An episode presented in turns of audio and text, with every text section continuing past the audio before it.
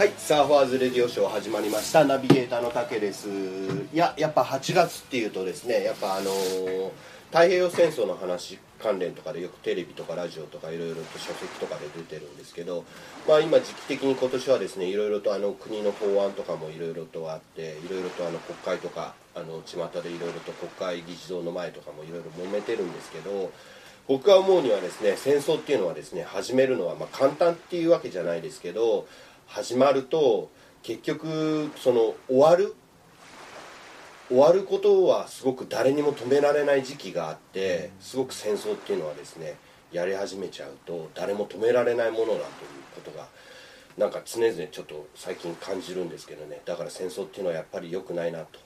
だから今のお偉いさんっていうか日本のトップっていうのは何を考えてるのかやらないとは言ってるんですけどね。まあちょっと考えさせられる時期かなと。夏になるといつもこういう感じで思うんですけどね。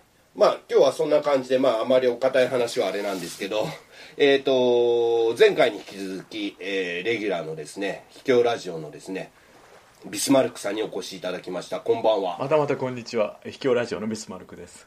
えーこんばんは。すいませんね。なんかちょっとお堅い話で。とんでもないですまああるじゃないですか。ざっくばらんに行きましょうよ、俺ですよね。俺そういうの好きな好きっていうかよく見るんですけどね、毎年毎年まあこういう時期になるとやはりテレビとかでやるじゃないですかそういう特番っていうか、まあ、NHK が主体でこうやったりとかよく見るんですけどね。でも戦争っていうのもね今時期的にいろいろ国会とかも揉めてたりするじゃないですかね。外とかで。うん。でもね結局やり始めちゃうとやっぱこうまだ以前こう渡航の人とか、その戦争を体験してる人っていうのは90以上でこうもうね。まだあのいらっしゃるね、いけるかなとかってまだいらっしゃるので語り語ってる方とかもいらっしゃるんですよ。やっぱそういう話を聞くとやっぱすごくあの戦争は異常だみたいな感じで。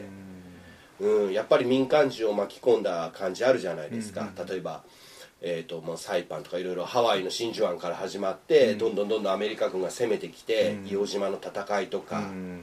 結局日本の本土の本本土決戦になる前での、結局アメリカのそのアメリカと日本のプロパガンダがいかにこうなんていうんですかね今俺が思うと本当クソったれだったなと、うんあれがこういうふうないうものがこう皆さん植え付けられてもう誰にも止められない戦争になっちゃったんだなっていう形ですごく本当に例えばもう幼い赤ちゃんから女性とか子供とか、全然関係ない方もこう巻き込まれてすごくなんかこう言葉にできないあれだなっていうのはあるんですけどね。でもうちのサーファーズレディオショーはですね、まあそういう話はあまりしないんですけどね。うちの番組はしますけどね。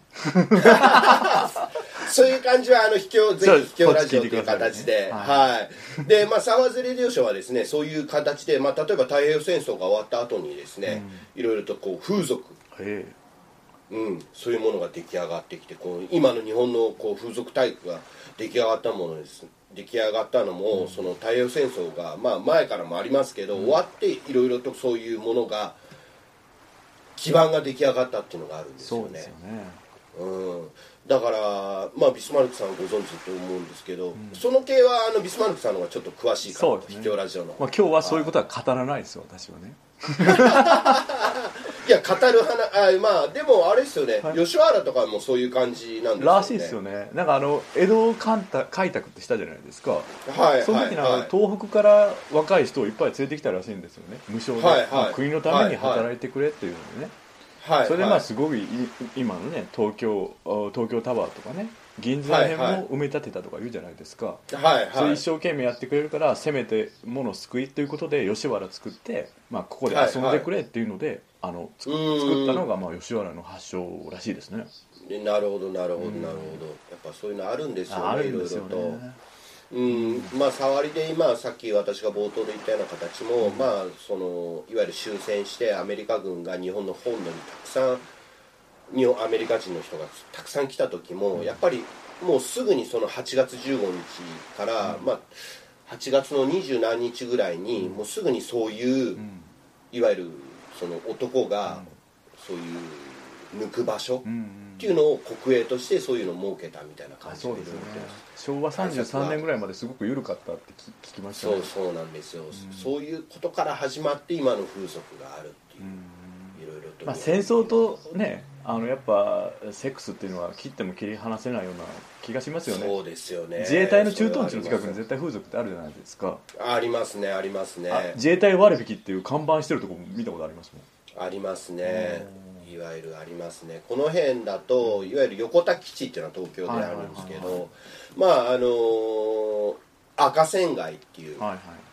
うん、いわゆるあの昔でいうその赤線青線っていう、うん、警察が引くっていうのそういうの名残がまだありますしね。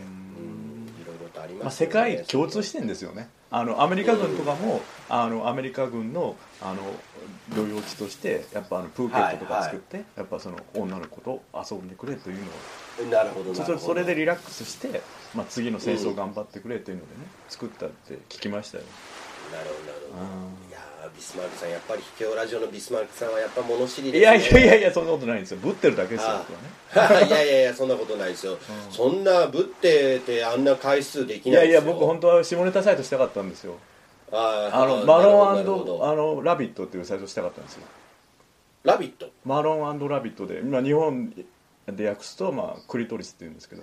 なるほどなるほど。そういうことですね、はいはい まあ、ウサギのセックスもすごいらしいですからね。あそうなんですか。まあそんな感じで、とりあえず今日はですねあえー、と前回まあ性癖の話いろいろとお話しさせていただいてそれの続きっていう形なんですけど今日はその前にですねサワーズレディオショー、まあ、あのビスマルクさんもレギュラーなので、もちろんあのちょっとあのいろいろと前回あのうちのひろゆち兄貴の時もご紹介させていただいたんですけど、ん。今後まああのメールっていう形例えばお便りとか、うんうんうん。新規のゲストさんをこうお迎えするときに、まあいろいろと私とコンタクトを取るときにメールを最初使ってたんですけど、うん。ツイッターとか、うんうんで LINE アットっていういわゆる法人とか個人の人がいろいろとなんかいろんなものを世の中にこう発あの発信したいとか、うん。そういう自分の個人の LINE 以外に LINE アットっていうアカウントが取れるんですよ。今もう LINE の時代ですもんね。そうなんですよ。レスポンスがすごく早いので LINE っていうのはいろいろツイッターの DM とか、例えばフェイスブックの DM とかっていうのも早いメッセージとかも早いことは早いですけど、LINE まあ今おしゃべりしてるスカイプとかもそうですけど、うん。でも LINE のあのーあれは早いですよね。そうですよね。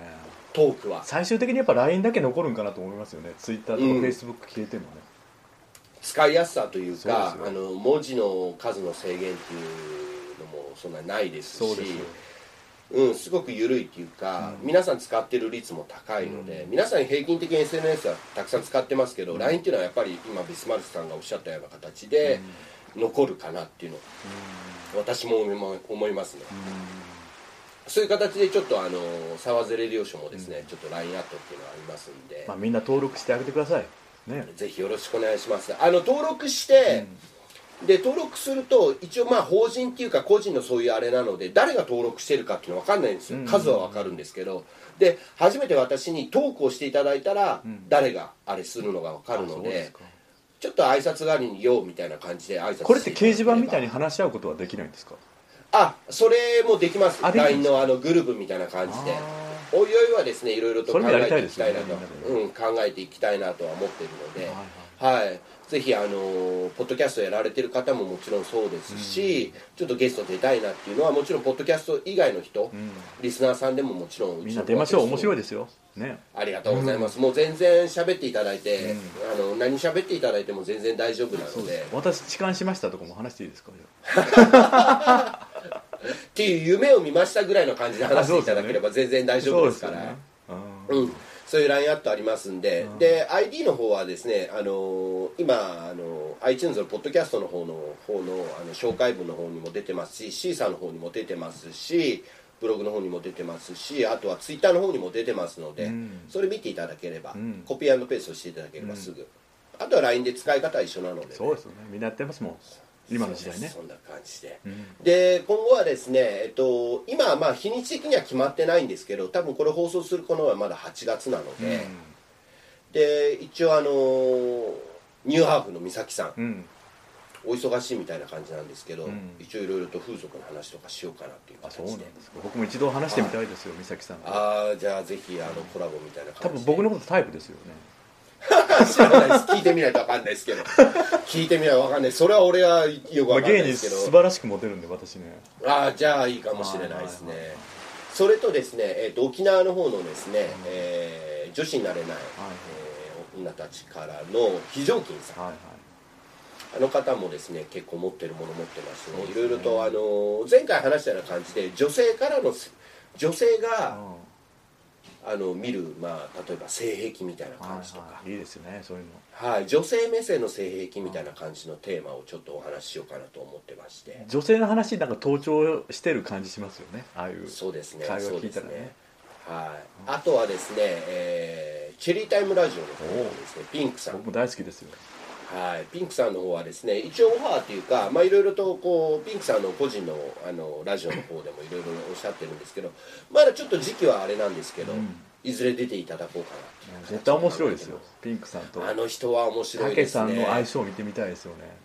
どう絡んでいくかとかね。ピンクさんでもアウェイに弱いっていうんでね。あそうですか。なんかそんな感じもしますよ。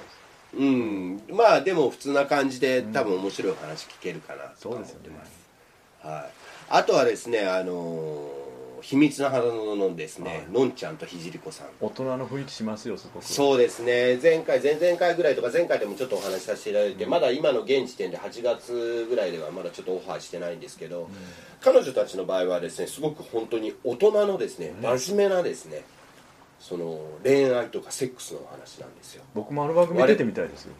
ああビスマルクさんダメですダメです放送禁止用語ばっかりあそうですよね俺がかろうじて、はいはい。アウトですね。あそうですか。ギリギリアウト。俺はもういやギリギリアウトつか俺完全アウトだと思うんですけど。でまああのもしああのうちの方でゲスト出ていただいたらちょっといろいろと真面目な感じでお話できですよねればなといろいろ考えてます。もしこれお聞きしていただいたらですね、あのなんかこうアクションを起こしていただいて。僕のビスまあマルク僕からの方もね来てください。はい、はい、すごくあの声を聞くからにはすごく美人さんかなと。ですよねはいあれね。妖艶な感じしますよ絶対に。はい、こうすごくいい感じがするんですね、まあそんな感じでサワーズレジオはそんな感じなんですけど秘境ラジオの方はい。ビスマルクさん何かございますか？えー、あと21回あるんですよ。あの最終回まで、はいはい。まあ、どうしようかなとか、まあ、コンセプトを変えていって、まあはい。今80回やったんでぐらいやってるんで、まあ、熟したものをより、えー先鋭化してい、えーいきたいなと思っています。なるほどなるほどなるほど全くサーファーズレディオショーとは全く違ったあの番組のあのなんていうんですかおのののエピソードタイトルも違いますし内容もすごくいやいやいやいやいやいや。いい感じじゃない今ちょっとやばい感じになってますからね。宗教がかったようなね。ああなるほどなるほど、はい。はい韓国経済とか結構聞いてる人いるから。ほ本当に興味あるのかなとか思ったりするんですよ。うん。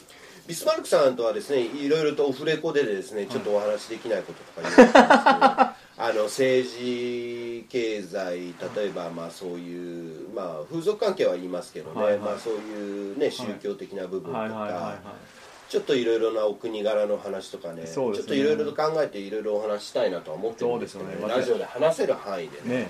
いろいろとその放送禁止用語がないっていう割にはいろいろとそういうやっぱ我々自分たちで自己責任でいろいろ人を傷つけちゃいけない。いけませんからね。そうなんですよね。そうなんですよね。うん。ただあの事実は事実としてとうんこうお話しするっていうのはちょっとあれかなと。まあ世の中って結構隠されてますもんね。言ってはいけないことはね。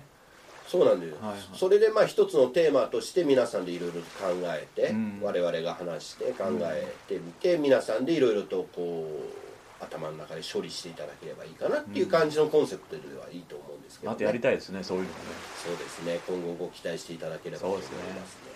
はい、でビスマルクさん、はい。そんな感じで、はい。まあ、前回、まあ、性癖の途中のお話だったんですけど、はい。まあ、男性っていうか女性もそうなんですけどね匂いの話とか、はいはいはい。うん。まあ、レイプの時の話とか生う物が持っている本能というかね、そうあの機能なんですよね。ね。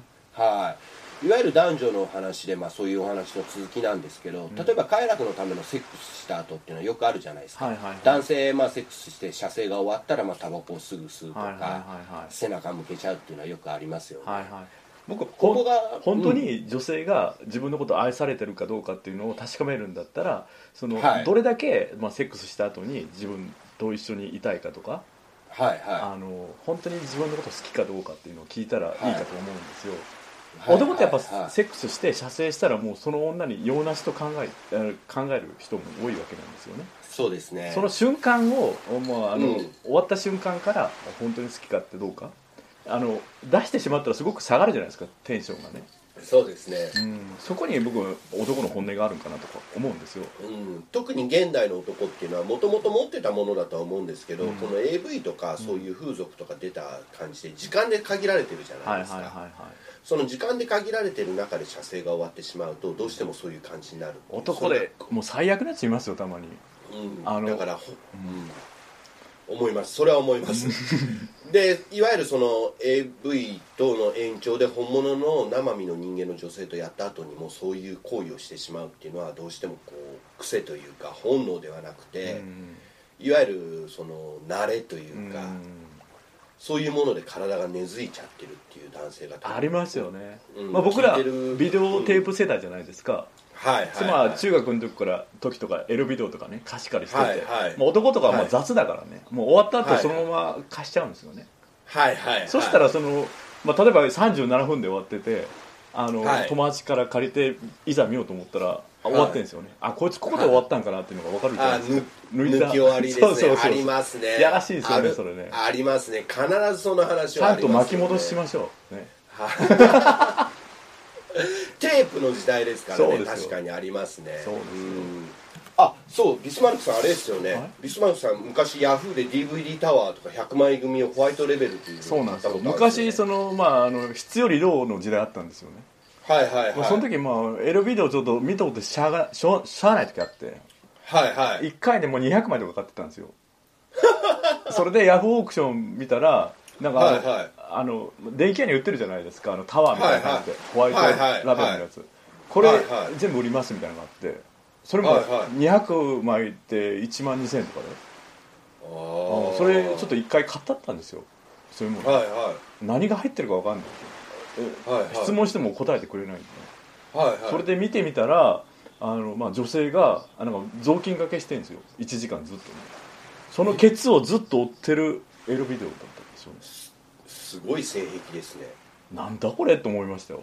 エロビデオで結局やらないんですか？やらないそれがずっあー。ずっと雑巾がけしてる女性のケツを。まさにまさに今日のトークテーマにぴったりな性癖じゃないですか。そうですよ。なんかそういうなんかすごく罪悪感湧きましたねそういうのを見て。あー。でもそういうの好きな人がいるってことですよね。あと排泄もんとかねもうすごく嫌いなんですけどねありがちですあと三浦海岸とか行って、まあ、女性の、はいはい。まあ、ハイレグの箇所をずっとこうやってるやつとか。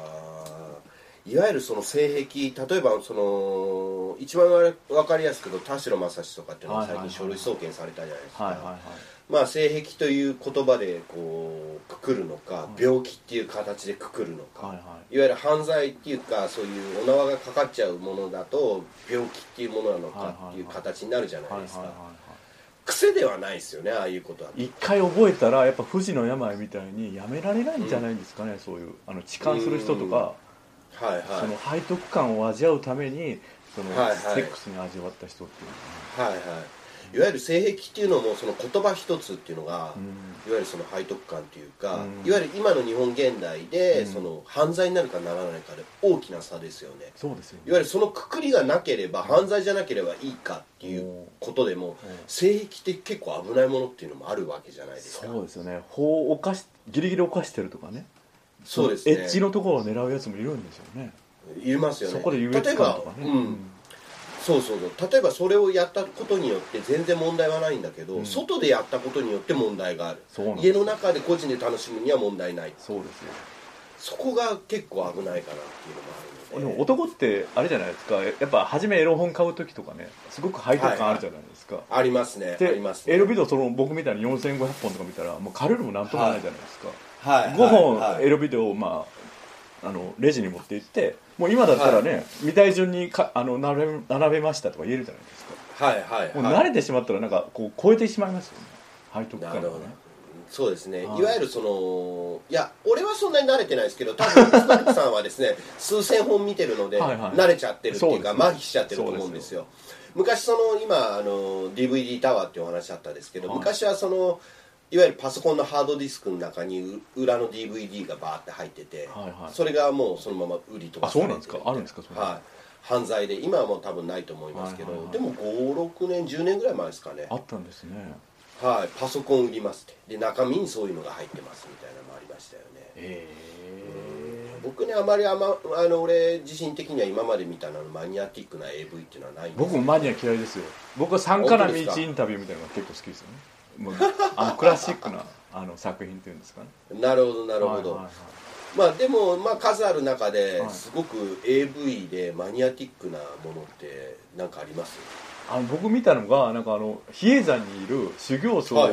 あの AV 女優がなナンパするっていうのを見たことあるんですよ、ここう南妙法蓮華経で滝行してるような修行僧がたくさんいて、その中でこう胸出したりとかパンツの中手入れたりしてあの、はいはい。本当にすあのななんていうんですかあのボンドを捨てれるかどうかってまあ多分やらせでしょうけどね。ああまあもちろんやらせですけどね。まあでも言葉があるようにエロ坊主ってやつですね。そうですよね。そのああれですよね。男優は坊主さん。ぼ坊主さんですよああエロ坊主じゃないですか。それでなんかその、はい。背徳感をあの、まあ、修行してる身ですからね。持ちながら、はいはい。あ超えてしまうボーダーみたいなものをなるほどなるほど。味まあ画面から伝わってきましたよそういうのね。ああ最近あの出てましたね。あのツイッターとかでもなんかカッパのなんかセックスみたいな。カッパの女の人のおばさんが、いわゆるやらせっていうか コスプレっていうか緑色に塗ってカッパのおばはんがはいそのセックスにあの人間の男にやられるみたいなそういうなんかわけわかんないのとかありますけどね。でも僕の友達で、まあ、洋物嫌いな人がいるんですよ。それなんで嫌いなはいはい。のって聞いたら、なんかあのカマキリのセックス見てるようで嫌だってなんか自分とは違うあの種の人が、まあ、セックスしてるから僕らだって猫のセックス見て全然興奮しないじゃないですか。はいはいはいはいそういうのが、そその人はそう言ってましたけどね。僕は大丈夫ですけどね。うん、でもそういうそうですね、うん。でもいろいろと見れば見てその抜く抜かないじゃなくて、うん。そのセックスのその物語として、うん。一つの企画ものとして見るのは面白いとは思うんですけどね、あとあの、うん。高学歴ものセックスあのエロビデオっていうのがあったんですけど、はいはいはいはい。あのまあ偏差値76の女性がいました、はい。高卒のあの男がいました。はいこれから高卒のチンポがせあの偏差値76のマンコに入ります。この瞬間捉えてますっていうな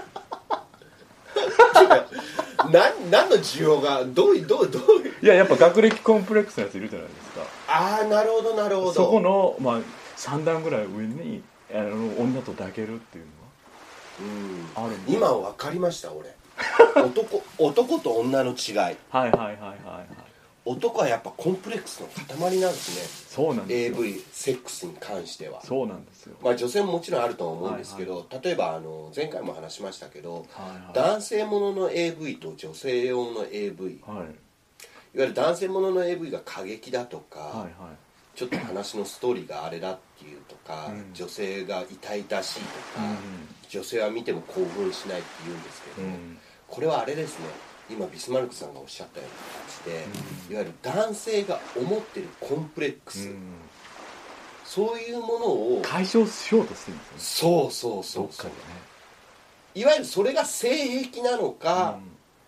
解消そのコンプレックスなのかっていうのは別に今決めつける必要はないと思うんですよ、いわゆる男性が心の中に思ってるものを映像化してくれてるっていうものそうなんです欲望なんですよ結局。そう。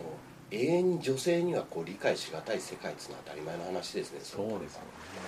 で女性ものの企画ものあ女性ものの、うん。えー AV っていうのは、うん。そのなんていうんですかね。いわゆる女性は雰囲気というか、うん。そういう。ムードにムードに抱かれたらしいですよ。そうそうそうお女性はね。そそういう感じなんでしょうね。男は征服感と、まあ、性欲処理っていうのが根本にあるんだと思うんですよ僕はねはい。はうん。それが違うんかなと思って。だからすごいギャップありますよね。いギャップありますね、うん。だからこう接点っていうか、うん。これとこれをうん。どうこう比べるものではないなっていう、なんかね、ははいはい、だから男と女は違う生物なんですよ、い、なるほど。うん、でもそうなりますね結局。そうなんですだからそれを理解してあげるっていう気持ちは必要だと思うんですよ男女とも。に、うん。じゃないとやっぱひね一人でやるっていうかこう二人でやる時はそういうものだから。でも男もそういう頭でするセックスばっかりしてたら本当の純粋なセックスっていうのを楽しめなくなるからその,、うんその変なものに求めすぎたら本当に好きな人とセックスするときに、えーすごく、はいはい。なんていうんですかな報われない気持ちも発生すると思うんですよね。だから僕すごく反省してるんですよ。ね今まで4500本見たんですけどそれを見なかったら常に童貞みたいな感じでセックスできるかなとか思ったりしてね。ピュアな感じで。るほど。はい。それがいわゆるなんていうんですかね、女性の気持ちを分かってない男性とかそういう感じをメンタル童貞っていうらしいんああですけどね。そうですかまさにそうですよ、うん。うん、ねえ。でもどうなんでしょうね。いやでも結構そのメンタル童貞っていう言葉はあれですけど、うん。その女性の気持ちを分かってセックスをするっていうのは、うん。口では分かっててうん。もうんなかなか難しいかもしれないですね。そうですよね。うん。っていうかでもそもそも頭で考えてセックスしちゃダメですよね。そうですよね。それ代々木すみません。代々木監督が言ってましたよエロビデオの巨匠のね。あ本当ですか、はいはいはい。エ本当ですか？ロビデオはマインドでするセックスっていうね。はいはいはい。本当に好きな人とするセックスはあのハートのセックスって言ってますそうですね。本当そうですよね。そうですよ。うん、だからとにかくそのセックスをした時に女にとやかく言われるそんな女ははもう二度と抱かない方がいいってことですよねどんなセックスをしても、うえ気持ちよくても気持ちよくなくてもすごくハートが満満たされればよかはいはい。ったという感じですよね、そうですよ、でも男から見ると、うん。でも満たされないとう俺は正直ちょっとなんか不満ん、それって残りますね好きな人とするセックスの時ですか？うん。うん。好きな人とのセックスでも、うん。やっぱりこうなんか自分に納得いかない部分はいはいはいがあるとやっぱりあんまりよろしくねえなって思う時はありますよでも。そうですよね。男ってでもそういうのを数字にするじゃないですか、うんあのセックスのねあの今までかかったデート費用を割るセックスの回数で、まあ、そいつのコストパフォーマンスを見たりするアホがいるんですよ。最悪ですよね。なるほどなるほどなるほど。心ではの数字は表せないですからねその点数はね、はい。ビスマルクさん結局はですね、はい。ちょっとわからないですけど、はい。でもセックスはハートでしろと。そう思いますよ僕は。うんかもう俺この人時代はもうそんなにしないですけどね。一回一回を大切にいきます。そうですよね。はい、はい。でも今日すごく性癖とその男の方の、はい。そのなんていうんですかコンプレックスの話とかで、結構合致しましたね。